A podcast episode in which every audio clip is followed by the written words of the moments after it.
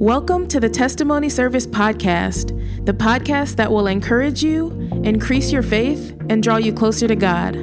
I'm your host, Martina. The Bible tells us that faith comes by hearing the Word of God. So, in an effort to help our listeners' faith increase, each episode will begin with a scripture.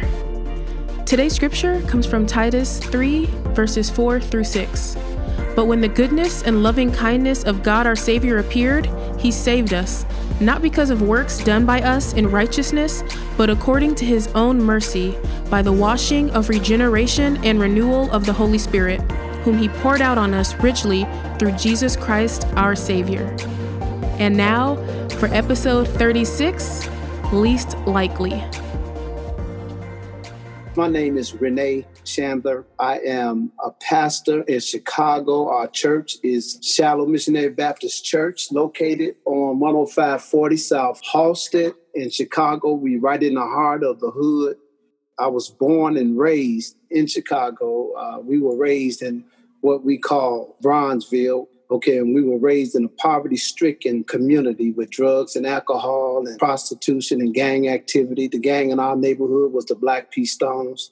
I became a stone at the age of nine, you know, and I didn't really want to get involved in gangs, but that was my way of surviving in the neighborhood, and it was a way for me to protect my family. I'm the oldest of five kids. There were rodents in our house, rats and roaches. I'm just gonna get real, y'all. We had little or nothing.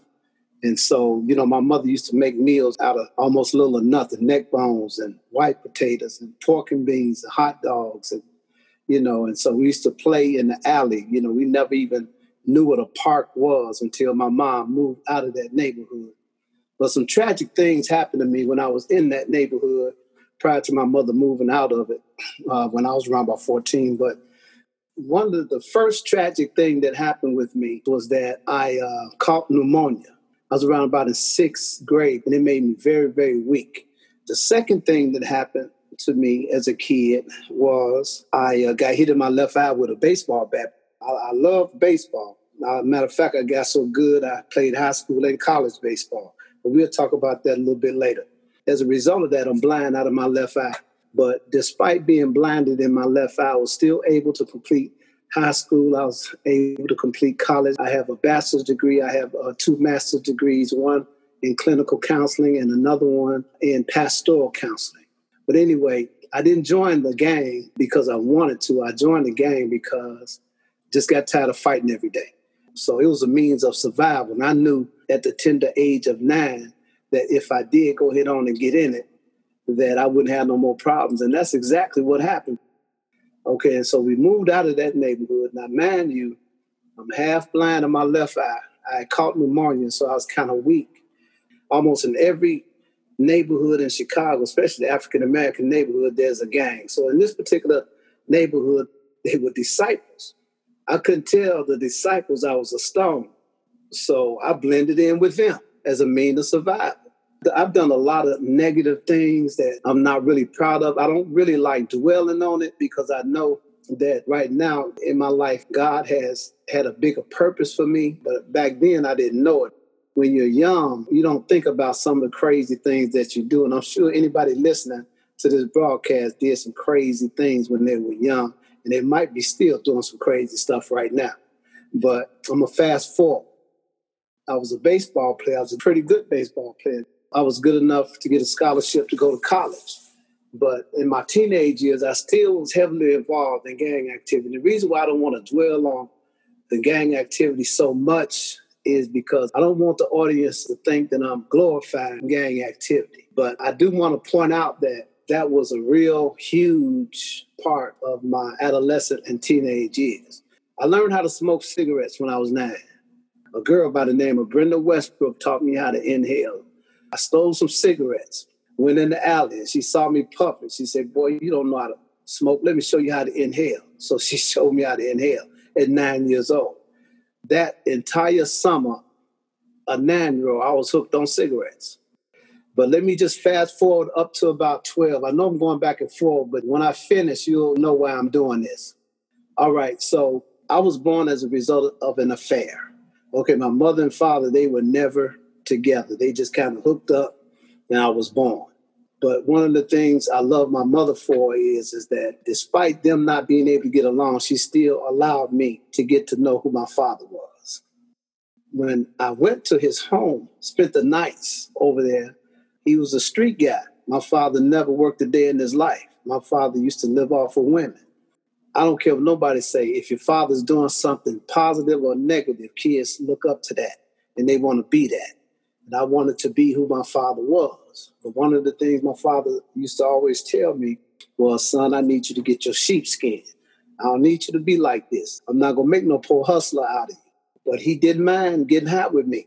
I'm talking about smoking weed, dropping pills, snorting cocaine, whatever you could think of, drinking whiskey all night. Me and my father did that from the age of 14 all the way up until I was about maybe 30.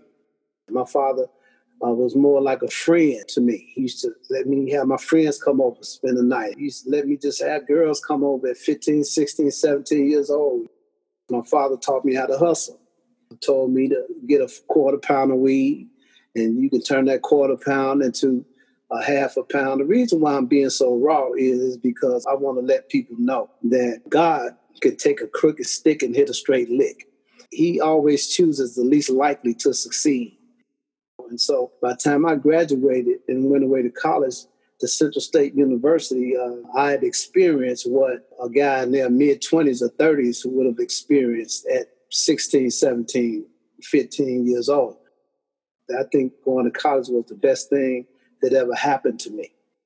He is a guy from the ghetto, from Chicago, who used to gang bang, and all I knew was the ugly life.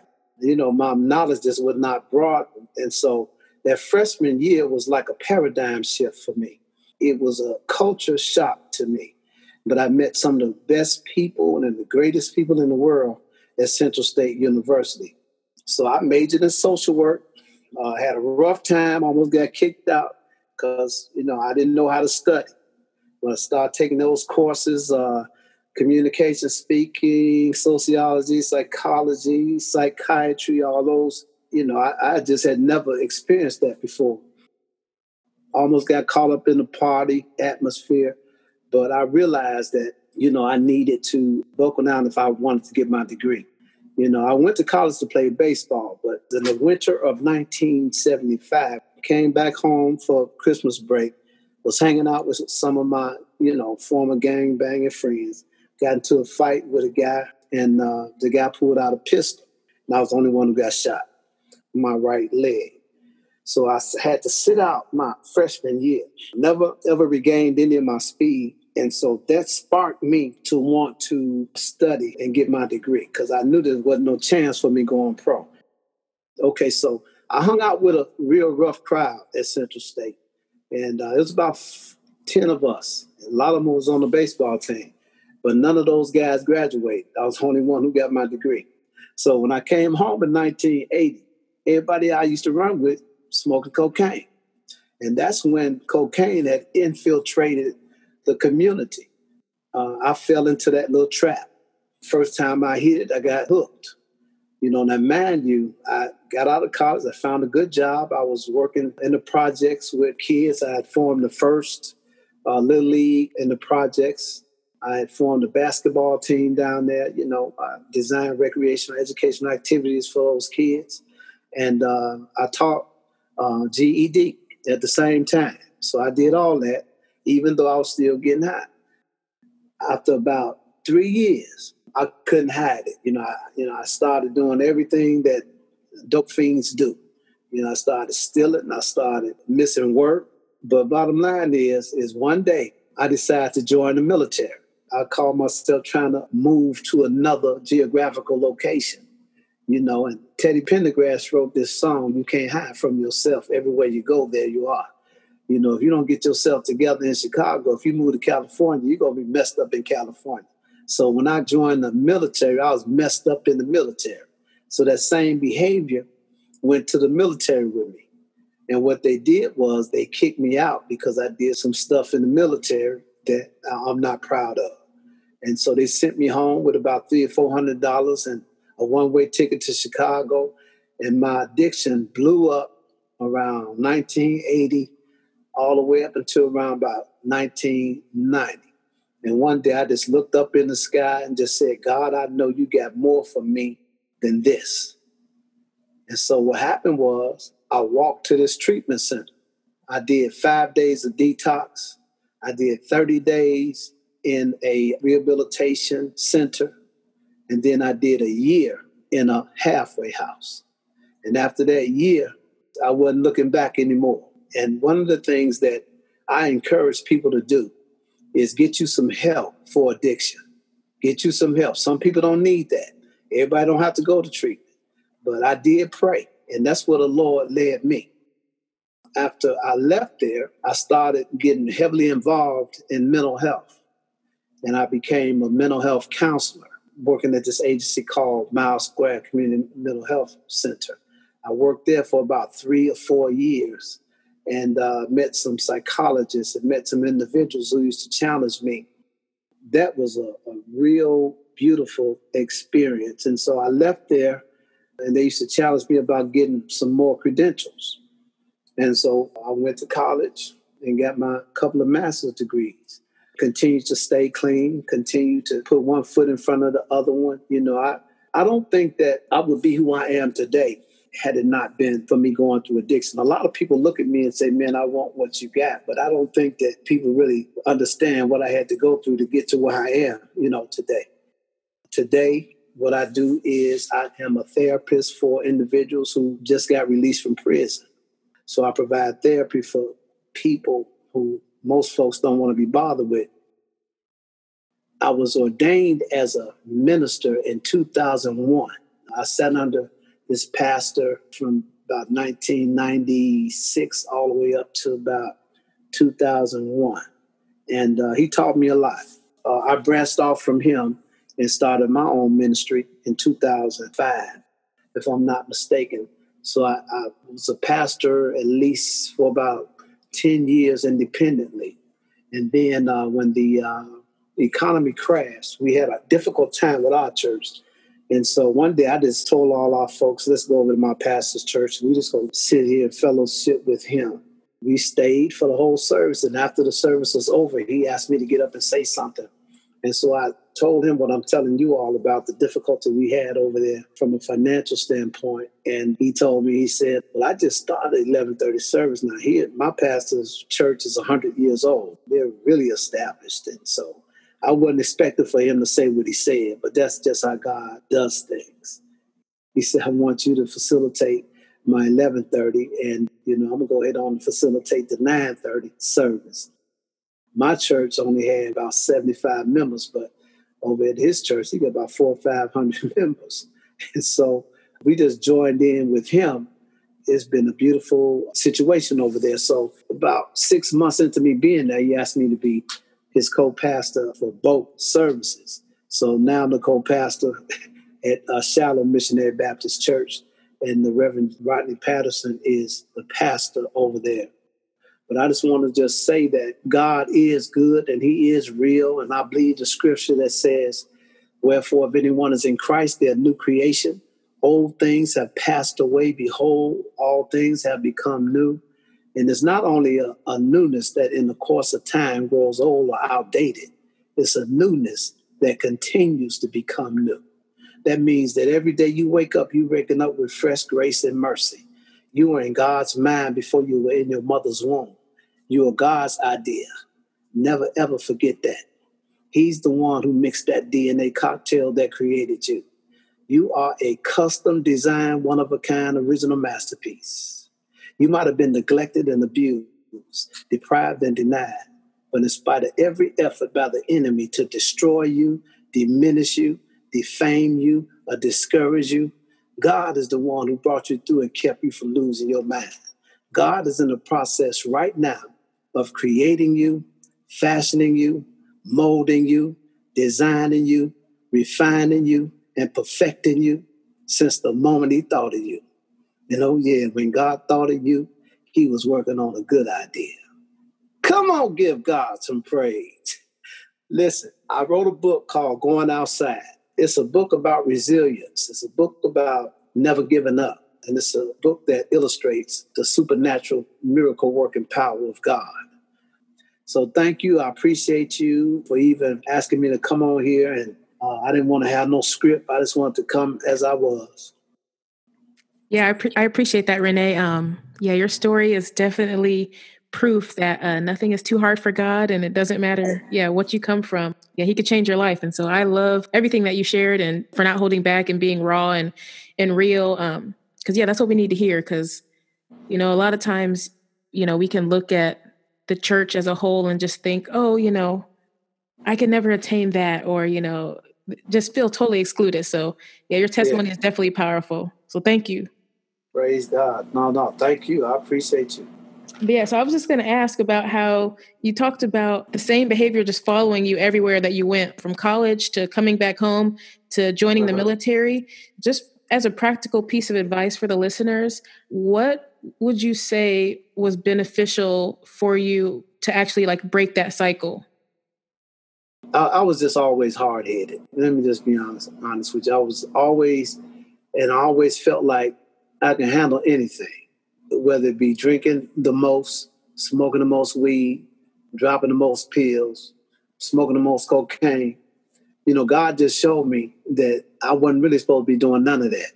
So, what made me turn around to answer your question, and unfortunately, this is what some people have to come to, is was me hitting rock bottom, was me not having a roof over my head, not having money to buy me food, not being able to buy clothes, walking around in the dead of the winter with no socks on my feet and a windbreaker for a coat, uh, not eating for days, being homeless, helpless, aimless, being embarrassed. I didn't even go around my mother for maybe about eight or nine months straight because I was just too embarrassed.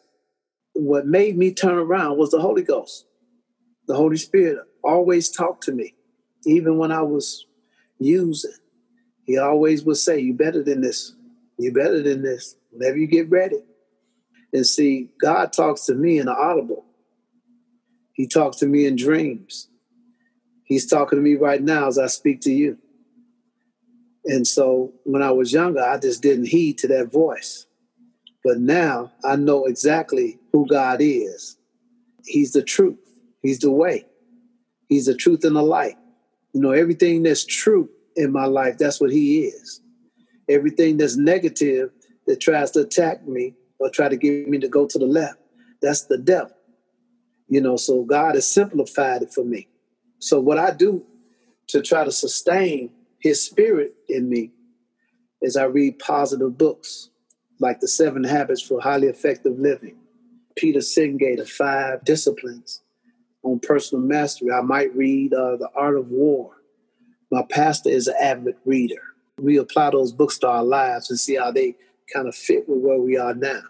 I try to have some structure about my life every morning without fail. I got to pray. That's the first thing I got to do when I get up in the morning.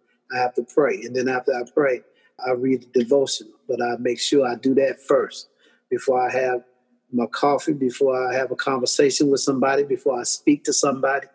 I give God that time. I give Him that time in the morning when I first get up. You know, and I'm a firm believer what you put in you is eventually going to come out of you, whether it be positive or negative. You know, so as a man think of it in his heart, so is he. That's what King Solomon said. Yeah, that's good. I love how you were talking about how you co-lead the church with. You said, "What's the pastor's name that you co-lead with?" Rod, Rodney, Rodney Patterson. Mm-hmm. Mm-hmm. Yeah, I love that you were able to, let's say, be humble and obedient enough to like merge your churches. I just love that you guys were able to be unified when a lot of times it seems like there can be competitions. You know, this church mm-hmm. is right here and there's a church down the block. How do you think coming together um, and co-pastoring with him as opposed to staying separate has grown you individually? And then how do you think it's grown the members by you guys coming together? It has really grown me to a degree where, you know, his teaching style, my pastor raises has raised the bar. You know, he he is. Do you know who? You ever heard of Eric Thomas?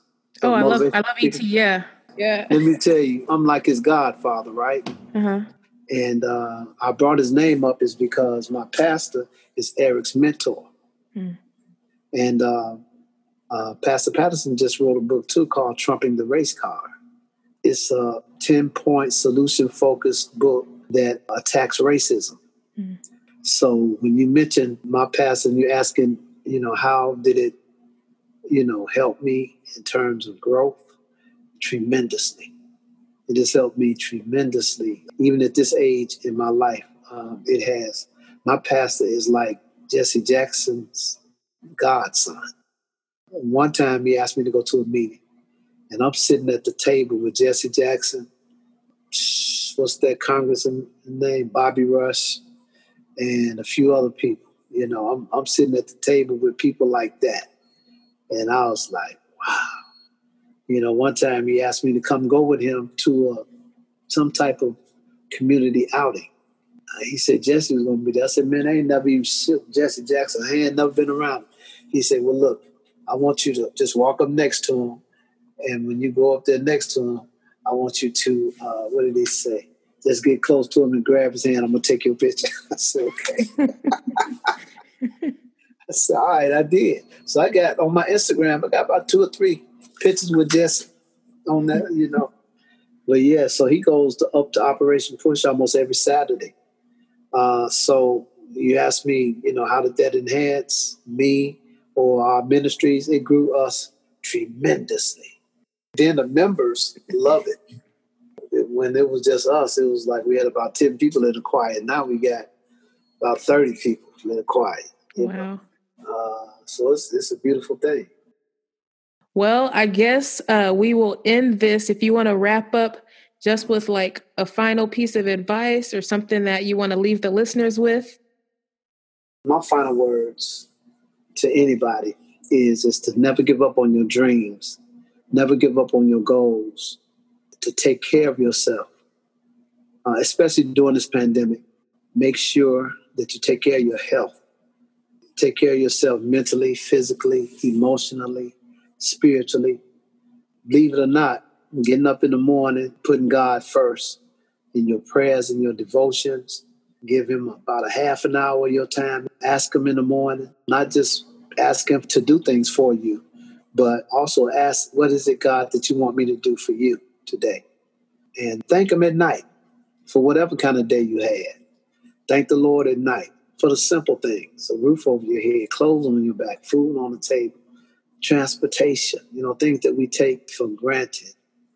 And I would also encourage the listeners to uh, read books, motivational books, inspirational books, read everything, read scientific books, I always bring up Stephen Covey's Seven Habits for Highly Effective Living. That's one of the books that has really put a stamp on my life. Seeking first to understand rather than to be understood, win win, being proactive, beginning with the end in mind, synergy, sharpening the saw. You apply those habits to your life, you'll be a bad sister, a bad brother. so we just thanking and praising God for this time. The Bible says the vision is yet for an appointed time, and at the end it will speak. It will not lie, though it tarry, to wait on it. I want to encourage you to pray on your knees and stand with power on your feet, because God's word will not return to him void. Amen. Thanks for listening to another episode of the Testimony Service podcast. We will be back next Wednesday, but in the meantime, go ahead and subscribe on your favorite podcast platform and follow us on Facebook and Instagram at Testimony Service Pod. And as always, here is a sneak peek of next week's episode. And we think so often that in our lives that we need to know the whole picture or we're not on board. God doesn't call us to question him. Like, God calls us to believe that he works all things for our good.